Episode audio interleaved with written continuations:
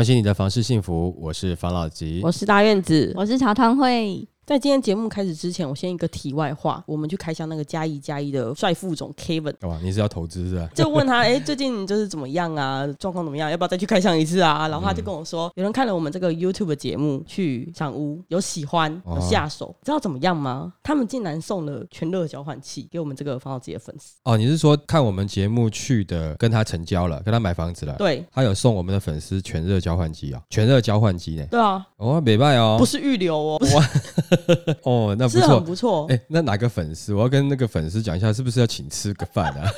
哪个粉丝？他应该是不会透露给我们了。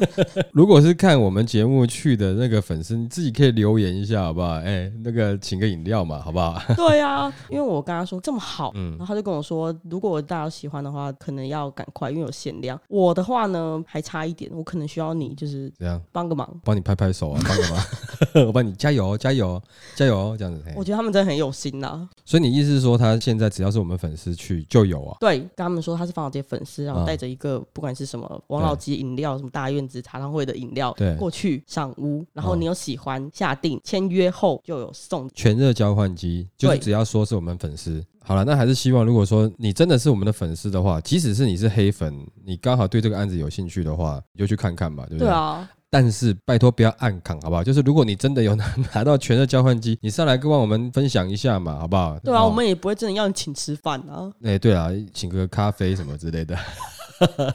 我在开放那个链接给你们，对不对哈？或者是说帮我们超级感谢嘛，帮我们赞助一下，对啊，对不对？好歹请个饮料，我们就懂意思。你说谢谢那天买房子的，谢谢这赞助个金额，我就懂了嘛，对不对？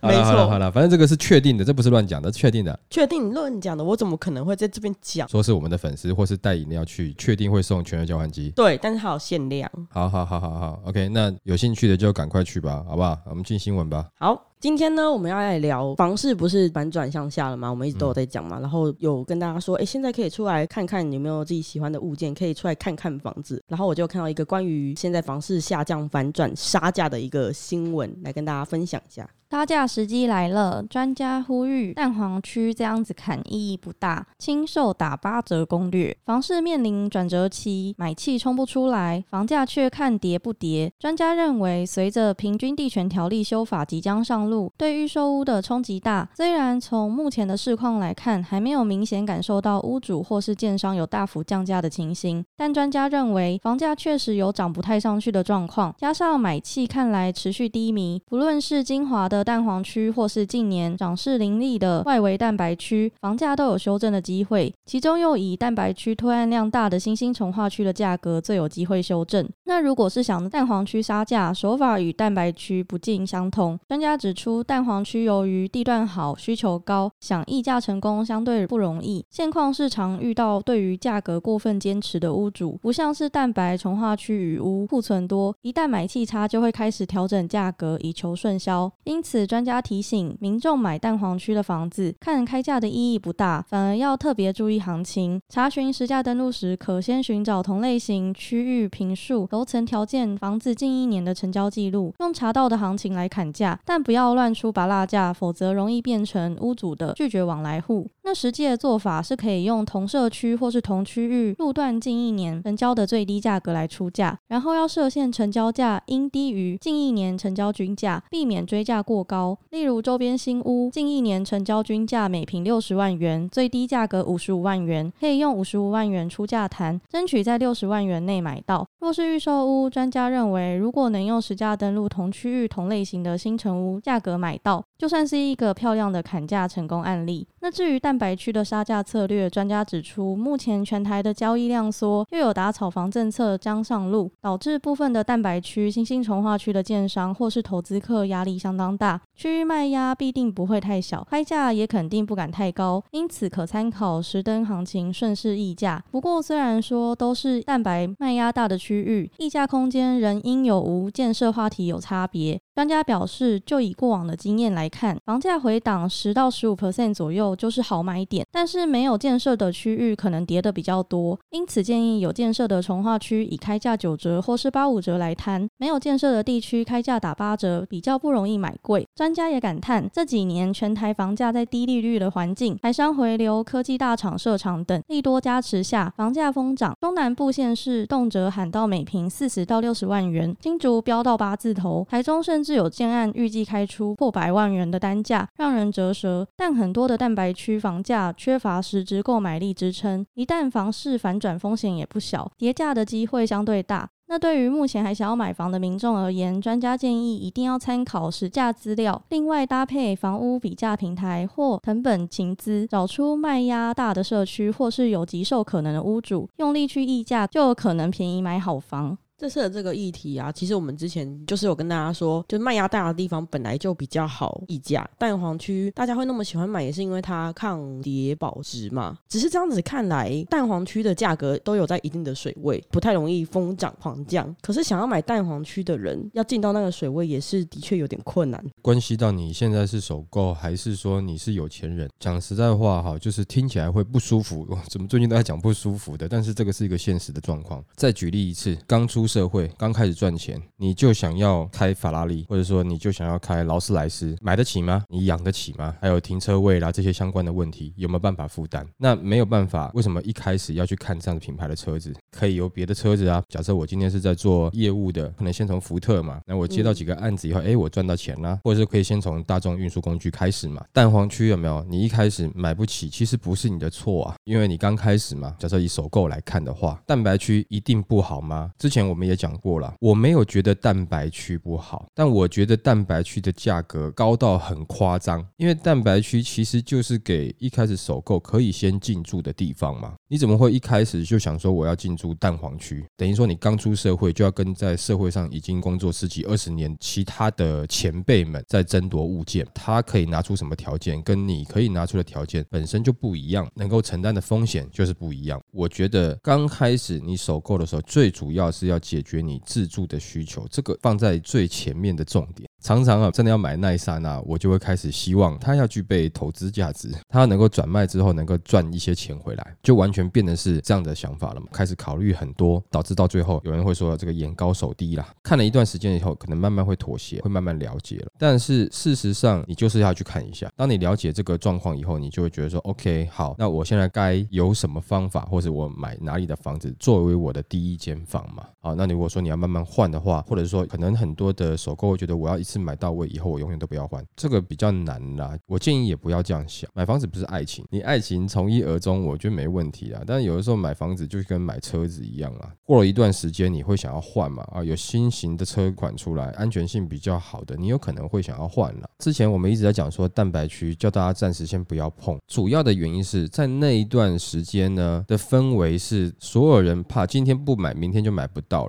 有点像饥饿行销的氛围，然后价格一直堆高上去，那个时候。我希望大家冷静，不要那个时候一股脑的冲进蛋白区、蛋壳区。你只是因为哦，好多人在买，炒作的很凶，你就急着要进去。那这个时候你可能是最高单价的。但是现在不一样了嘛，转换成买方市场，你有时间慢慢考虑这个蛋白区是不是未来它有发展的空间，可以慢慢的去看，可以选到你想要的户别，然后甚至呢，它可能给你一些优付方案，让你在一开始付这个自备款的时候更轻松。之前有讲过嘛，有很多这个时期出来的一些。建案主要是针对自住客了，不会是投资客了。房子内部的格局有多少是使用不到的走道空间？在前一段时间，投资客产品没有在管啊，就很多是属于有点像虚品。现在的话就比较不会了嘛，他要去好好的研究怎么样让你自住客会住起来比较爽、比较舒服的这样子的状况的话，我会觉得可以去看一下。所以刚刚专家讲的，在这段时间你可以好好的议价，我也认为是。而且我觉得这个时间点讲白的啦，蛋白区其实就。是给首购族可以去看的，可以去买的地方，不会让你一开始就要挤进这个蛋黄区，好像卖主产这样去买房子。蛋白区之前我们觉得的问题是，那你是蛋白区，你怎么可以把价格炒得这么高？因为很多东西它还没有实质的进驻，或者很多建设它没有已经完成了。但如果它未来完成，会是价格有可能上涨，但不是现在。现在的这个热潮退去之后，是可以去看蛋白区的。蛋壳区，你看得到它的未来的话，我觉得你要去看也是没有问题的，因为你现在先解决的是你自住的需求，不要再讲说，可是现在房市冷了，我就要去买蛋黄区了，难啊！蛋黄区为什么会叫蛋黄区？因为它有一定程度的生活机能跟这个城市的建设在那边，它要价格降下来，其实真的是有难度，它会缓缓降，它即使是缓缓降，也不是你一开始新手能够入手的价格。当然，如果你家财万贯不在此论，如果都必须得靠自己的话，这不是一开始你能。够碰的价格，所以我们会觉得说，这个时间点在之前有一些新兴的蛋白区，如果说你觉得不错，可是价格一下炒太高的，这个时候你有机会可以进去看一看。而且我也认为，在这些区域，它的价格是较为有谈的空间的。然后再来是我们之前有谈到过土地取得的成本，相信我，建商在蛋黄区取得的土地成本绝对是高的可怕。但是在蛋白区，这些建商一开始取得的成本，我认为他们是有让利空间的。虽然说这些从化区出来，价格已经比刚开始还没变成从化区之前来得高了，但是不到高的这种很可怕，所以蛋白区可以去了解哪一些蛋白区是你想要的，甚至可以解决你自住需求的，先去看这一点。第二点，你再可以去看一下他用的建材、建商的品牌是不是具备保值的价值、抗跌的价值，或者说它在这一个从化区的路段上面、地段上面是不是相对较好，它有一些潜力，在这个区域内去找出比较优质的自助的产品。对你来讲是更好的，当然可以杀价，可以去谈看看，好吧？好，好，来下一则，卖房卖进家乐福，建案设柜求曝光，只差没有样品屋。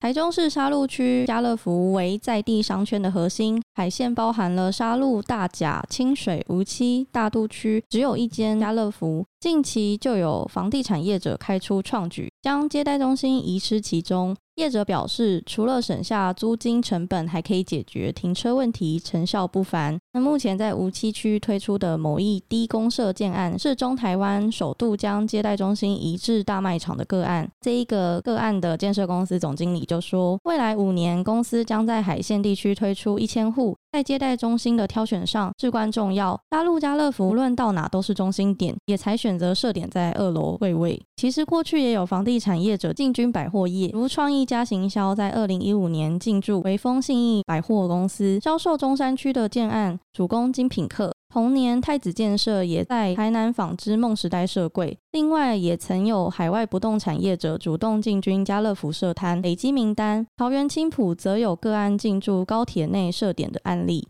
这一个建设公司总经理就说，过去建置接待中心不仅需要另外申请建造，也需要租地与新建成本，合法性也被存疑。设点家乐福内虽然无法有样品屋，但合法性基本无虞。他也说出真心话，租金成本也比接待中心还便宜。据了解，家乐福柜位大小约六坪，以单价五千到八千元推算，每月租金可以压在五万元以内，确实节省不少成本。那房市专家表示，过去在桃园蛋白区也盛行小蜜蜂在菜市场拉人到建案现场参观，达成直销行销。至于效果的话，是个案表现不一，关键可能在于卖场百货潜在客层是否与建案价位相吻合。以这一个建案来看，主攻二字头建案。切中首购族的需求，现场销售经理透露，相对的过路客多，个案被看见的机会也大增。不过，专家认为来客量增加，这点肯定是没问题，但能不能化为成交量，将会是较大的挑战。我看到这个新闻，觉得蛮有趣的。到家乐福去卖房子，可是我记得前阵子我有看到，但是刚好有一个球赛，市集外面也有人在那边摆摊。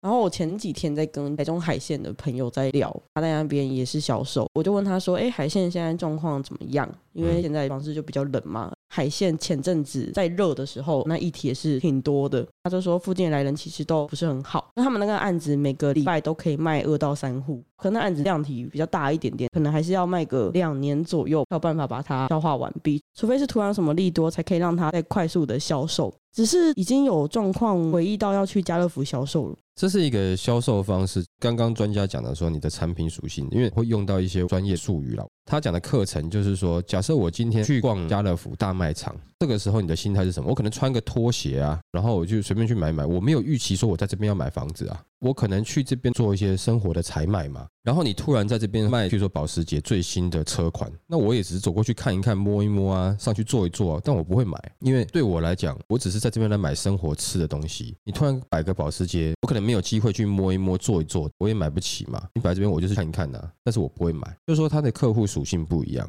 那假设你今天在知名的高档百货公司里面摆保时捷。那那些贵妇可能刚刚看完一些她想要的东西，买个包走过去看到保时捷，那不然就买一台好了。对啊，她可能等一下就可以买嘛，因为对她来讲，那都是她可消费的范围内，所以你的产品要摆对地方。他刚刚所谓的课程跟个案的表现，有一部分是关系到摆的销售的地方是不是符合你的产品属性。假设你的随便一户八千万、一亿的，然后你摆在家乐福，那可能就比较不好卖。如果你一户总价在一千到一千五百万的，你摆在家乐福，可能有机会。这个单是以北市来讲，家乐福一千到一千五百万，可能你在北市很快就卖完了，还会排队，就会有这样的状况。那但是摆在卖场里面销售，你就会发现，的确的是比较环保一点，也可以省比较多的钱。可是很多人他并没有预期他在这个地方会看房子。那我想问一下，因为他说这不是到很新鲜的事，所以是以前就有这种做法。以前也有人做过。甚至更早更早，就是我的前辈的确有像他讲的，在菜市场里面卖。他那是可能有一些，现在可能是比较知名的建商了，在那个时期可能才更草创，可能有些是从板模开始做起的，他可能盖了几栋的透天，就请销售人员去菜市场去问一问，然后讲一讲，然后这样卖。是在台湾前烟角木的那个时代。哎，对对对对，很久以前有啦，只是说后来大家就开始包装嘛，有接待中心的出现嘛，有第一间、第二间就越来越多间了。不然的话，以前是有这样的状况。那我想问一下，小蜜蜂是什么？小蜜蜂就是骑摩托车嘛，带着建案的相关资料到处去看啊。这个妈妈啊，你你现在家庭几口成员啊？你住哪里？就会看他的穿着跟样子。你是这附近的人吗？啊，你住哪里？啊，我们这个附近有一个案子，你要不要来看一看？就是这样卖啊，这个就是以前才会有啦，现在你不可能做这样的事情了，尤其你在走预售的话了。当然，如果说你是成屋，那中介其实现在有很多，他有在外面摆点的。你要说他像不像小蜜蜂，其实也蛮像的。或者说中介他在卖场里面，他可能也会设一个点啊，摆一个遮阳伞，然后一张桌子椅子就可以在那边卖物件了嘛。但是你说要预售的话，预售屋现在是绝对不可能这样做的，必须要有不动产经纪人的牌证明，你不可能每次带着那个牌到处走吧。而且你有很多东西必须展示，你不太可能采用小蜜蜂这种模式，但是你可以用小蜜蜂的模式去给广告单，那请他到你的店面来去做销售，这是可以的啦。再来是现在的预售有太多的东西要给客户看，以前比较少啦。那个以前是我都还小的时候，那就太久以前了。那所以像这样子的销售方式，到底能不能够吸引到一般的购物人在这边成交？讲实在话啦，只有少部分这样子做，那原因就是说它的效果不好。我去卖场买东西的时候，并没有预期我要看房子，但是我都会走过去看一看。所以你现场销售的接待人员就会很累哦，每个都要进来问一下，但是每一个都没有真的要买的。可是如果说你是在接待中心的话，就是他来，他就是想要买房子的，比较安静的环境，你可以慢慢的介绍。多数还是比较喜欢用接待中心的销售方式啦。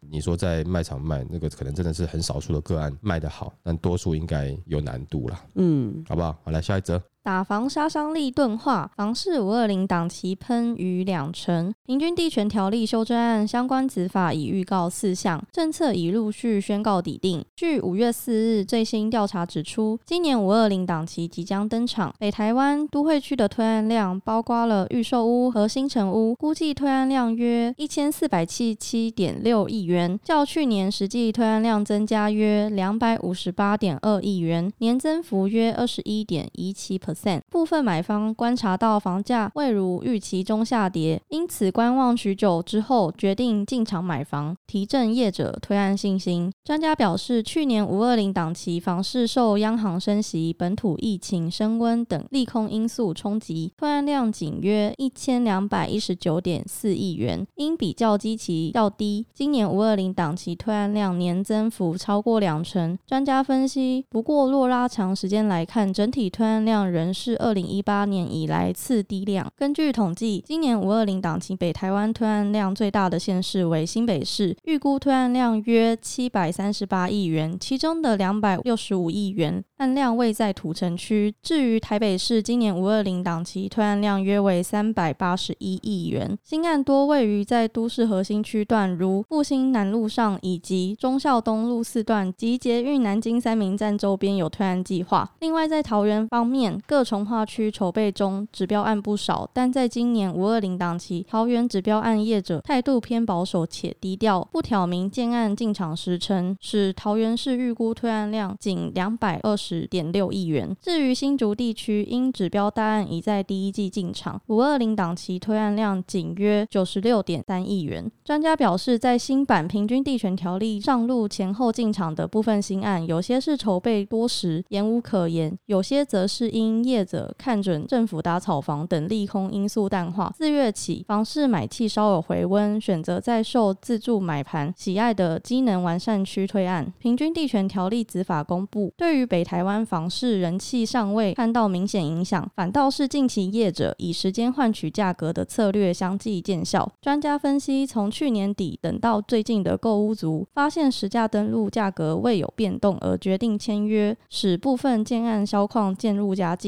可说持价登录成为业者稳住价格的一大利器。不过也并非所有建案都能比照办理。若建筑本身抗性明显，仍不容易说服消费者出手购屋。他这次他分析了历年以来的五二零推案量的档期嘛，去年是最糟，嗯，今年是第二糟。然后我就想，去年是因为两岸关系不稳定，加上一些利空。去年五二零好像还遇到一件大事，就是去年的四月是平均地权条例草案通过的时间，这个是不是也是影响他推案量的原因？去年三月升息啊，四月不是乌俄战争吗？这才是更大的新闻啊，更大的事情啊。那个时候还没有关系到买气跟追高价，他现在讲的是推案量。那现在状况也是，大家看到这个新闻，五二零的推案量又增加了，那是推案量，因为很多拖到不能再拖了，一直在延，他不想要在这个时间推案嘛，他想要等过一阵子状况明显一点再来去推案，可是没办法一直延呐，取得建造了，你就必须要开始动工开卖嘛，那所以五二零就必须得出来了。好，那你五二零出来这个。这个跟成交量还是不相关的，这个有好几个东西要看。第一个，他讲的这个东西推案量，推案量是因为他们之前已经购买土地，开始画图了，申请建造了，到现在你已经不能再拖延了，必须得开始卖了。先讲最简单的一个土建融，照政府的规定，十八个月你没有开发，那还要收回去了嘛？那你要开发的时候，你会想说，那我就赶快开始开卖了嘛？这样的过程中，我可以先收一些客户的钱嘛，同时一边在盖嘛，这是其中一个嘛。那另外一个，他说很多的业者看到实价登录，好像也没有什么。太大的下跌，一般的民众看好像也没有什么太大的下跌，就在这个时间开始慢慢有一些回流，开始买房子了。这个实价登录的东西呢，你要怎么去解读呢？变它有点复杂。它的讲法是说，好像帮房价锁在那个位置了。但是你要先去看一件事情，就我之前开玩笑吐槽大家讲的啊，你没有去买实价登录，怎么看到可以跌？现在就是一个问题。譬如说，像之前的可能蛋白区，或是蛋壳区，或是蛋核区，好了，如果现在有人把价格下修要卖你，你买不买？哎，你现在降价了，我不想买了。你有没有想过，可能在半年前、一年前的你，你可能还想要追高进去？也许你听了别人的建议，或是你自己冷静下来了，或是你刚好听到我们的节目，你冷静下来了，你没买。等到现在市场反转了，你可以去杀价，你可以去成交，可能会比你之前低的金额的时候，这个时候你反而不买了，你不想买了。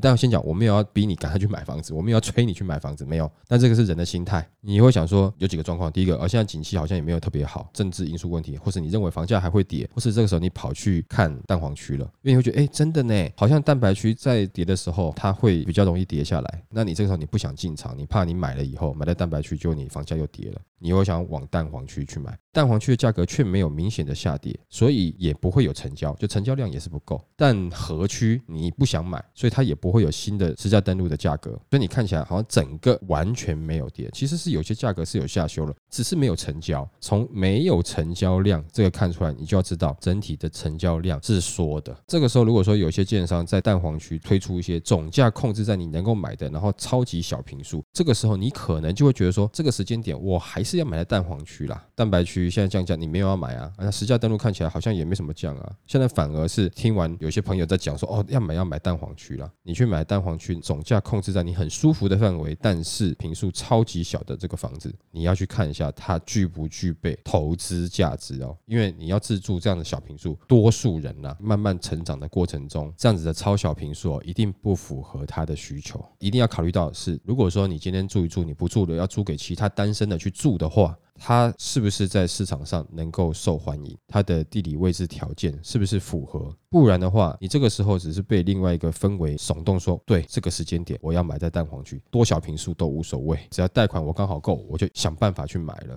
事实上，你可以可能用更便宜的价格在蛋白区，可能只差个五分钟的车程吧，买到真正三房的产品。然后呢，在两三年过后你来看，哎，好像没有差很多呢。就是说，也许炒作的价格有差，但是你会。觉得生活上你用到的生活技能没有差很多，但是你的室内空间多了很多。有的是你买在蛋黄区的小平数，的确地段的价值你有上去，但问题就在于你能不能成交。有些东西是要你成交了以后，你才能把账面上纸面上的价值换算成这个实际的收益，收到户头里面去嘛。那如果说你没有办法的话，那它就是一个账面一个价值。当人家要买的时候，人家会考虑很多啊。然后你这个房子已经几年，然后你平数这么小，具不具备投资价值？因为这么小的，有可能是投资客在跟你买，自住客的话可能会觉得说，啊，我玩到这么小，要是我女朋友过来跟我一起住，就不够住了，那就会有一些像这样子的烦恼。当然，你已经身上这个家财万贯哦，以上的建议哦，当然不符合你。你当然是尽量去蛋黄区里面去收购一些你觉得具投资价值的一些产品嘛，或者说帮你去抗通膨的一些产品，这个是你可以去做。对于我们一般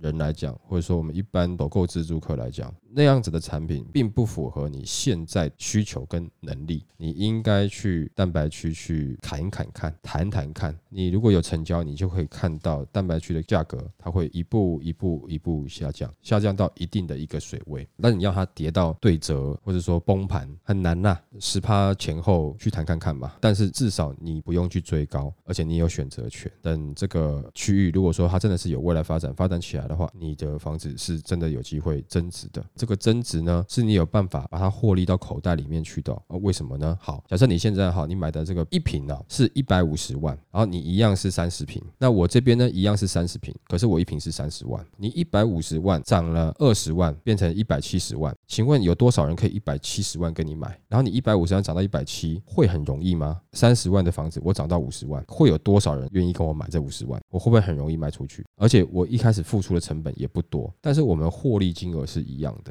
如果说你要用纯投资的角度来看的话啦，这也就是为什么很多投资客很喜欢去这种一些新兴从化区去看，大概房价在二三十万上下的哦，十几万他们可能有的不会去看，是因为他会十几万就代表这个地方还没有准备要起来，但他房价开始到二十几的时候，通常啦哈，这只是其中一个讯号啊，不是代表绝对。哎，这个区域可能有一些氛围，它快要起来了，可能在二三十万的时候进去，十万的时候就处理掉啊，一坪赚个二三十万。但是他当时付出的成本多少呢？很低啊。如果你单纯是以获利的角度来看，不是以自住的角度来看，你一开始取得的成本多少，不就是让你在之后获利能够有更多的保障吗？如果说你今天要花个一千万，你才赚两万块，你要吗？那你今天花了一百万，你可能就赚个二十万。像这样，但我不是鼓励大家用这样子短期操作的去投资啦，我只是说这是一个你可以去想想看，你去蛋白区案子不同的角度，你可以去想一下，以你现在的整体状况、首购族、薪资收入、家庭状况或跟工作状况来讲，这个其实对你来讲反而是更好满足自住需求，并且算是比较一个中长期的投资啦。